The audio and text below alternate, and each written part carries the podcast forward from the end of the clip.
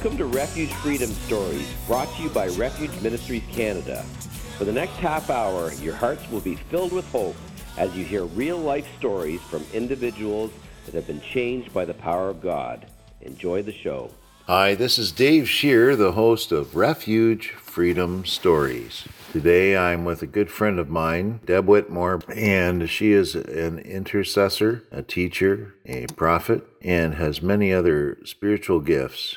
Deb, how are you today? I'm great, Dave. How are you? I'm doing fantastic. This is Refuge Freedom Story, so this is your story, and we'd like to maybe tap into how you became a Christian and put a time frame on that and what changes happened in your life and how relevant God is in your life today and helping you through everything you're going through. Okay. Well, I was a typical daddy's girl. My dad and I were best friends, and I loved doing things with him and like him. So, growing up, I was the proverbial tomboy because I preferred to climb trees I preferred to play street hockey and do all the boy things like yeah. dig in the dig in the sandbox, have tractors and and cool stuff like that. We lived in a small town where everybody knew everybody, and we were part of the culture that had grown up in that town because both of my parents had lived there and grew up there. And we fit. But then after a while, my dad switched jobs and we had moved to a number of different places.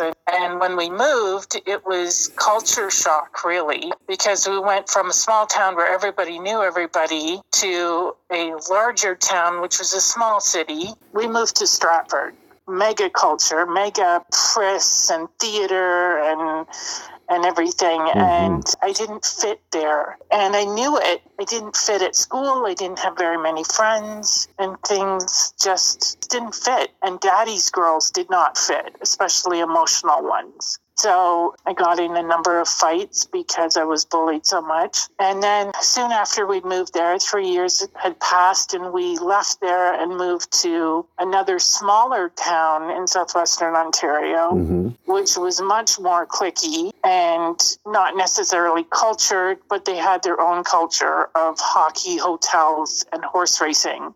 Okay. And which none of them fit our family at all. When we moved there, my dad had determined to stop drinking due to his health. Going to a hotel and drinking throughout the evening was not on his radar. We were not into gambling at horse races, and my dad was not a hockey fan.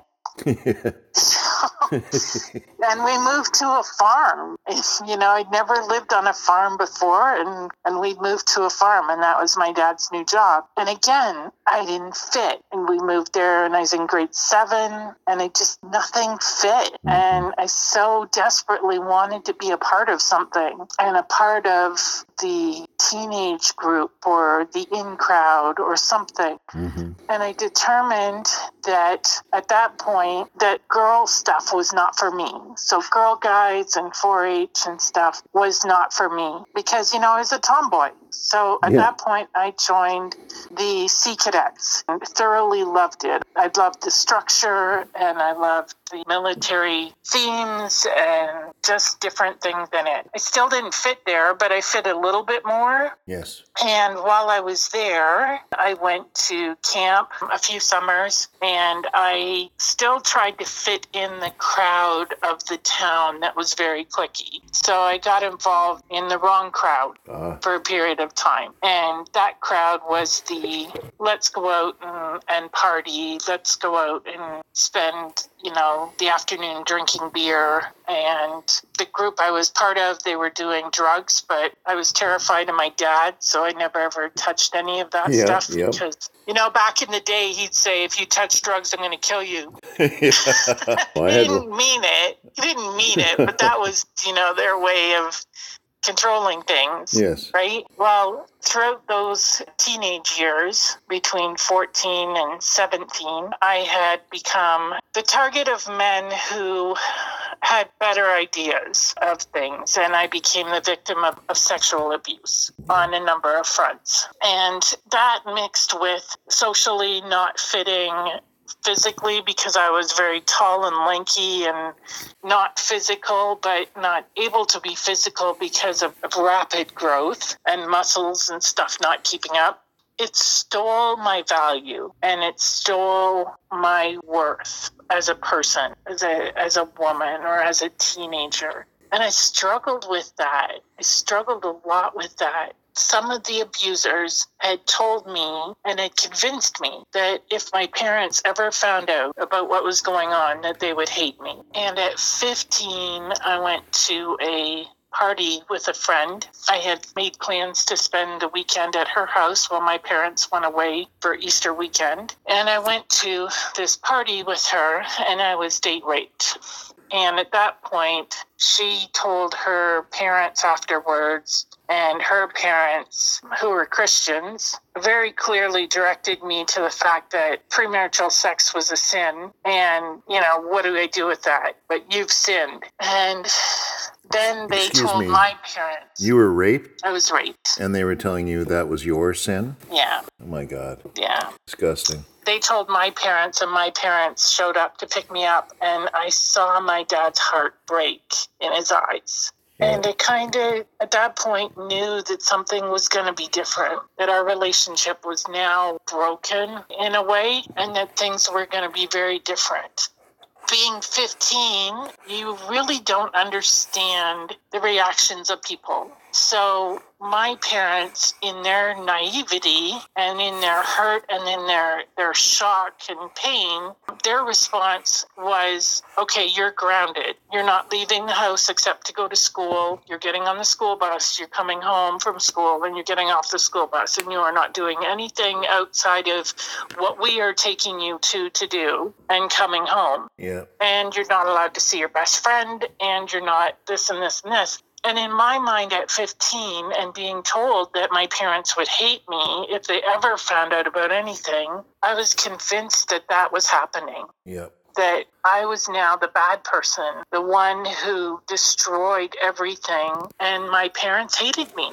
And at that time, we were also in the process of my dad changing jobs again, and we were moving again to a new city. And I had absolutely no value at all. In fact, by the time we had moved to the new city, I had went on a trip that summer to British Columbia and got into the same trouble there that I had been in, following in the same pattern of abuse or or promiscuity. Yep. because you know when you get in that cycle that's all you know. And you get a sense of security from what you know even though it's bad or even though it's destructive. But it's still something that's secure It's a comfort zone. Yeah. it is and when I came home from British Columbia, we had moved to a new city.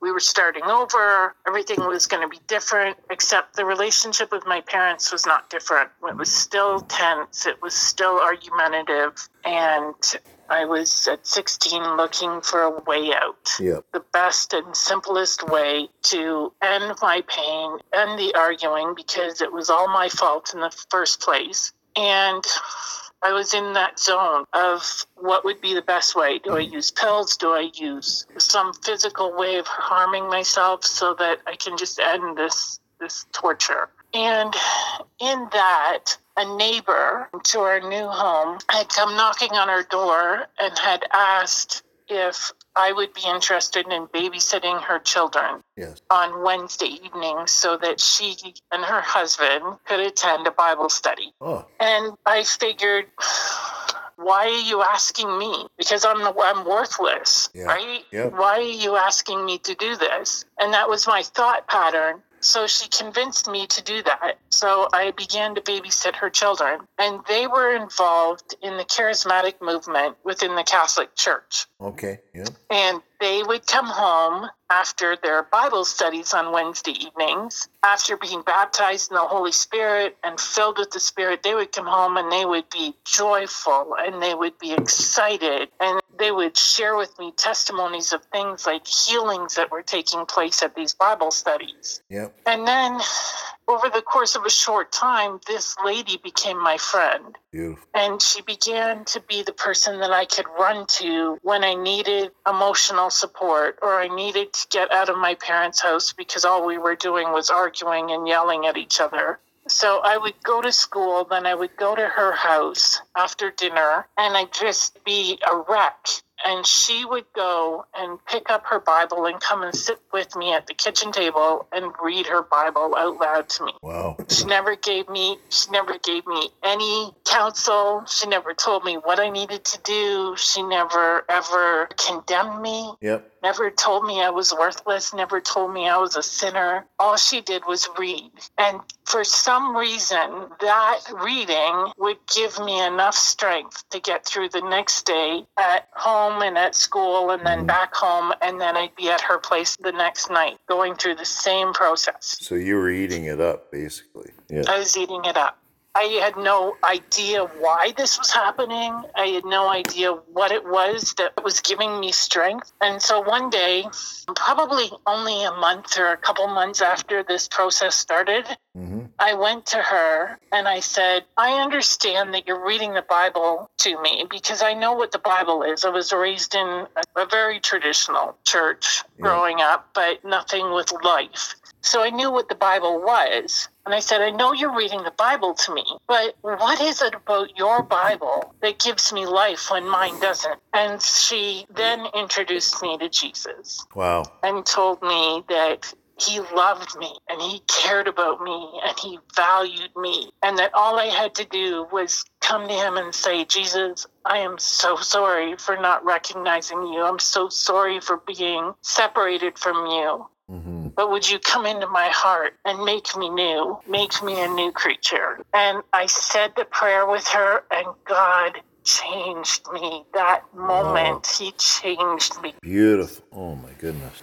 He took me from being something that was worthless and hated and absolutely broken to someone who was loved and cared for. And I knew at that moment, I knew at that moment that he loved me and that I was important to him. And shortly after that, I was going to go to church with her, but because my family was a very strong traditional church family, going to the Catholic Church was not a good choice. So I couldn't go to church with her. And so she suggested me look at the Pentecostal church in the Mhm. city. Yes. And so I considered that, but there was something like a, a knot or something in my stomach about that too. And I knew it would be an issue at my house as well. So I prayed and I said, God, I'm hungry. I need a church where I know that you want me to go and I know that it won't cause conflict in my home. And so I went to the phone book and I opened up the phone book and there was this ad for a little church called Wings of Faith Tabernacle and it said non denominational. And I thought, Bingo. Perfect.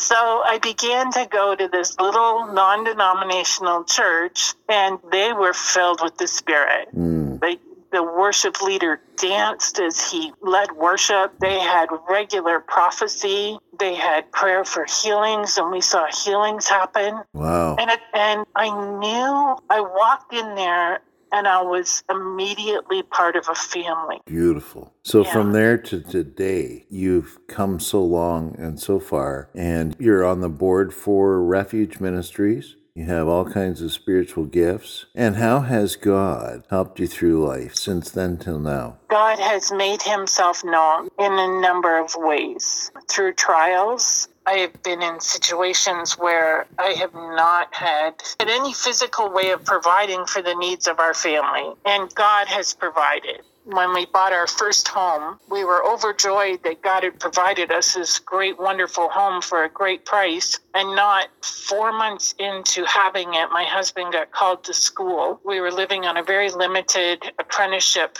income, which meant that he was going to be cut in half again because of unemployment for school. And we now had three children, and he needed to go to school to accomplish his apprenticeship. I said to the Lord, I said, if this is what he needs to do, then you need to step in and, and provide for us. And from the day he entered school to the day he ended school, our bank account did not go below a thousand dollars. Wow. And to this day, I cannot explain it Yep. because our bank account was never at a thousand dollars. Even getting full salary that he was making while working, our bank account was never at a thousand dollars. God just provided. And I don't know how he provided it. I don't understand it, but he did. He provided that. That's amazing. Our oldest boy was born with a physical disability that none of us knew anything about prior to his birth. And I remember our pastor coming into the room the next day and he stood beside my bed and he said, it's okay. Everything will be okay. We have great doctors. We have great medical teams that are set up in this Yeah. city that can deal with this issue. And I remember looking at him and saying, How dare you? What do you mean, how dare you? I said, You're my pastor. You're the spiritual leader. Yep. And you're telling me that medical doctors can take care of this? Yep. How do you know that this is not God's plan to save my parents? How do you know that God's plan is not to heal him in front of my parents to produce a revelation of his truth? And my pastor took two steps back and said, You're all right with this, aren't you? Yeah. And I said, I am, because God had intervened. Beautiful. And I didn't realize it until I'd met other parents Mm. that had children with the same disability. Yes. And they were devastated by it. They were so devastated. They didn't want pictures of their children. They didn't want to hold their child when when they were born My goodness. because of the deformity, I guess. And I didn't understand that because God had intervened. He was there. He gave me his peace. Yes. And he told me that I was beautiful and that my son was beautiful. Oh my gosh. That's so beautiful. And that he had called both of us to Mhm. something great. Absolutely. Trials come, testings come, and I've learned I can trust my relationship with the Lord. That's beautiful. Deb, after all that, if you could go back and maybe say something to your younger self or leave a message with our listeners as we're wrapping up here, something that is meaningful to you, a message, a scripture, what would you tell yourself or leave with the listeners today? One of the greatest scriptures, I think, is Ephesians 2, where the Lord tells us through the Apostle Paul that He has already determined the works and the plans for us. He's already established them before the foundation of the world, and it's our responsibility to walk them out. Mm. And I think if we can grab onto that, if we can hold on to that and grab the depth of that understanding that God has already got plan A. There is no plan B. There is no plan C. He has plan A in hand. He's already determined what our purpose and our goal is. So we now have value because God has already established a purpose for us in our lives. Mm. And we just need to enter into relationship with Him, come to Him as a seeker and say, What is my purpose? Show me the plan. Help me walk in it. And that's all we have to do Beautiful. because He's faithful to accomplish it. He's faithful to show us it. He's faithful to walk us through it Absolutely. and provide everything that we need to get through it. Amen. Deb, thank you so much for sharing with us today. I wish we had more time. I just wish the biggest blessings on you and your children, and I love you guys. I just appreciate you so much, and thank you for sharing today from your heart. Thank you for inviting me, and God bless the listeners. Amen.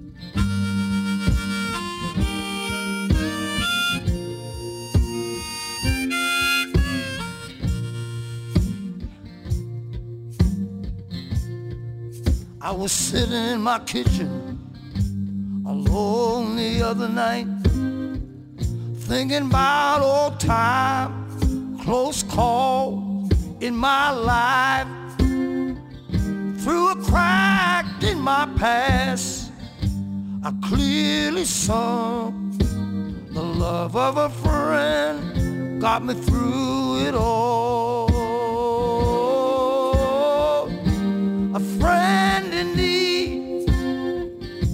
A true friend indeed. and It is something that cannot be bought. When you're down on your knees, a friend is all you need. And that's when a little means a lot. Oh, oh, that's when a little means a lot. Now there's a fine balance to where we all stand right now. The reflection in my mirror could be six feet in the ground. And the man in the mansion could be the man out on the street. The difference, the timing of a heartbeat. Oh, a friend in need is a true friend indeed. And it's something that cannot be bought. When you're down on your knees, a friend is all you need, and that's when a little means a lot. Oh, oh, oh. that's when a little means a lot.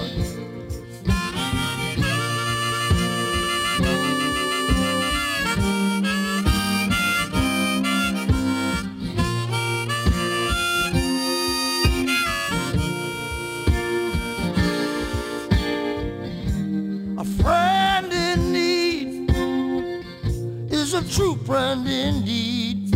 It is something that cannot be bought. When you're down on your knees, a friend is all you need, and that's when a little means a lot. Oh, that's when a little means a lot. Say it again. That's when a little means a lot.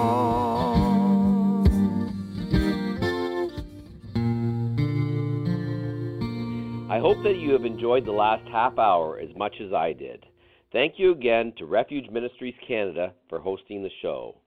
So until next Friday, may God richly bless you with peace, love, and happiness. We at Refuge Ministries are so blessed by the success of Refuge Freedom Stories and podcasts. In addition, we focus on youth prison ministry, release kits, and many other diverse outreaches to the needs of our community. As a nonprofit, there are many costs involved, however, and we are asking for your support. Financial gifts can be made via our website at www.refugeministriescanada.com or by calling 519 701 0108. Your giving makes this work possible, and we thank you in advance for your support. That's 519 701 0108. God bless you.